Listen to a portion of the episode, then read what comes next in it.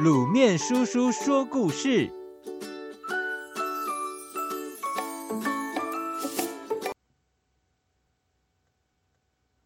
飞檐走壁廖天丁，劫富济贫人人赞。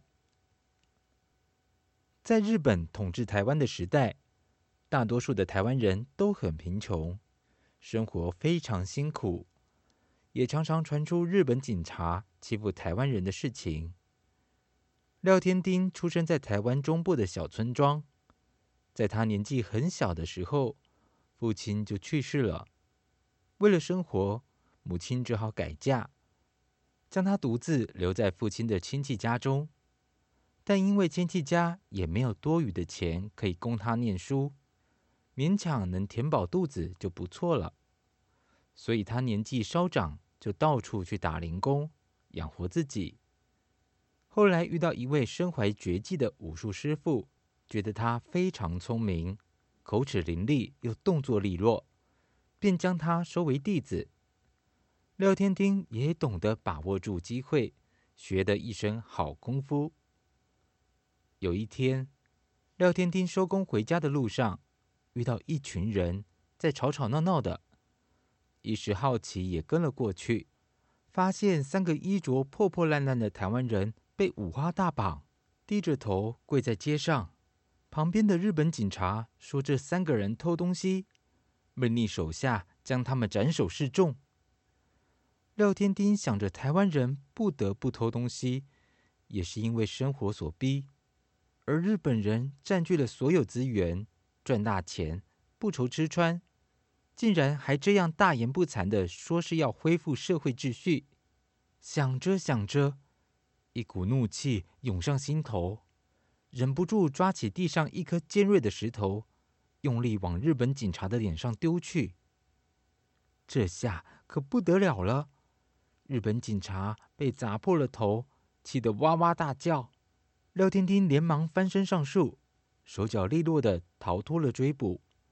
但他不敢回家，除了怕连累亲戚，也担心自己会被抓走。于是连夜逃往台北城，在台北躲了几天，口袋里的钱也差不多花光光了。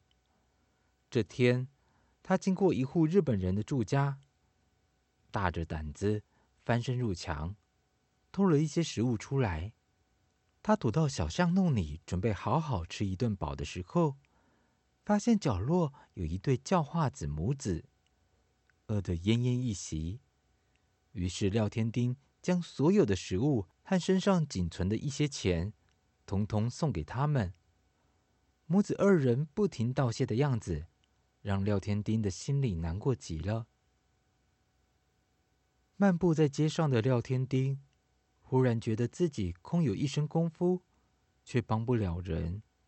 他越想越不甘心，心想：日本人到处搜刮台湾人的钱财。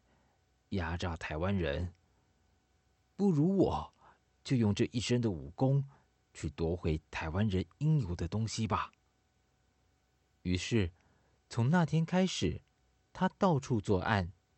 原本只是小事身手，偷偷摸摸的潜入日本人的住宅，偷些食物和衣服、钱财，然后转送给路上的穷人们。几次得手后，廖天丁的胆子也越来越大，他看不惯帮着日本人作威作福的那种台湾人，直接大摇大摆地走进那些人的店里，搬走货物，甚至跑到钱庄，直接命令老板把钱搬出来。日子一天天过去，廖天丁在民间的名声也越来越响亮，穷人们拍手叫好。但有钱人可不开心，他们不断的夸大形容廖天丁的罪行，还说他到处骂日本人，引起警察注意。终于，廖天丁向日本警察正式宣战。他先探查好地形，观察警局附近的状况后，利用便装和擅长的轻功，飞檐走壁，偷走日本警察身上的佩刀。有一次，甚至打扮成日本警察的样子，溜进总督府里偷官印，还顺利逃过追捕，让日本警察又气又恨。日本总督也下令要把他抓起来。廖天丁眼看追捕的行动越来越密集，溜上了火车想出城，没想到警察得到消息也追了上来，还把他抓了起来。被枪抵着的廖天丁心里另有打算，他趁着火车过山洞时，车厢一片漆黑，用力踢倒抓住他的警察，溜进厕所里。待火车离开山洞，警察们不管如何搜索，都找不到他了，因为他已经偷偷变装成一个跛脚的老婆婆，趁着靠站时溜下了火车。但是他的长相被画成通缉海报，张贴在大街小巷里面，也没办法随便在白天出来。